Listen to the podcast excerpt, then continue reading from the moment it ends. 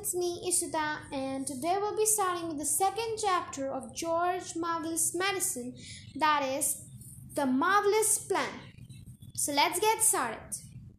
George sat himself down at the table in the kitchen. He was shaking a little. Oh, how he hated Grandma. He really hated that horrid old witchy woman.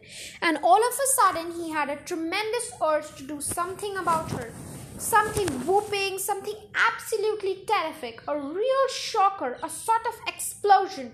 He wanted to blow away the witchy smell that hung around her in the next room.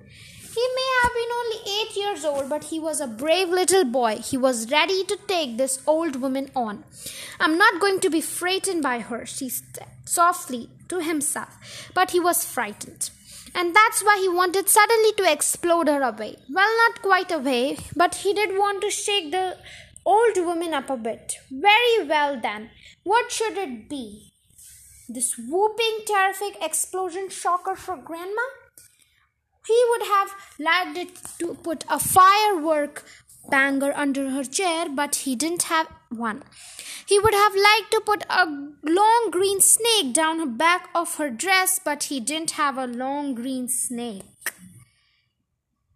And he wanted to like to put small six black rats in the room with her and lock the door, but he didn't have six big black rats. As George sat there pondering with his interesting problem, his eyes fell upon the bottle of Grandma's brown medicine standing on the sideboard. Rotten stuff it seemed to be. Four times a day, a large spoonful of it was shoveled into her mouth, and it didn't do her the slightest bit of good.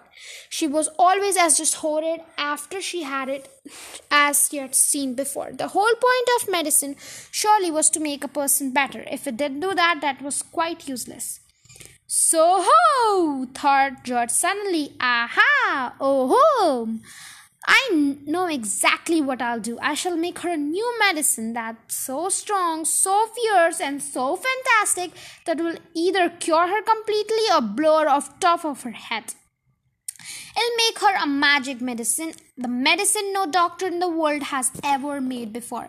George looked in the kitchen clock. It was past. Uh, it was it said five past ten. There was nearly an hour left before Grandma's next dose was due till eleven. Here we go then, cried George, jumping up from the table. A magic medicine it's shall be. So give me a hug and a jumping flea, give me two snails and lizards three, and a slimy swiggler from the sea, and the poisonous sting of a bumblebee, and the juice from the fruit of a jube, jube tree, and the powdered bone of a wombat knee, and one hundred other things as well, each with a rusty, nasty smell. I'll stir them up, I'll boil them along, a mixture tough, a mixture strong, and then hi ho, and go down it goes, a nice big spoonful. Your nose, just gulp it down and have no fear. How do we like it, Granny dear? Will she go pop? Will she explode? Will she go flying down the road? Will she go puff in a puff of smoke? She'll start fizzing like a can of coke. Who knows? Not I. Let's wait and see. I'm glad it's neither you nor me. Oh, Grandma, if you only know what I've got in the store for you. Wow! I think I recited the poem quite good, and if you liked it, click on the follow button and share with everyone you know. The chapter was quite amazing. He started to make Grandma a medicine. That is a marvelous medicine.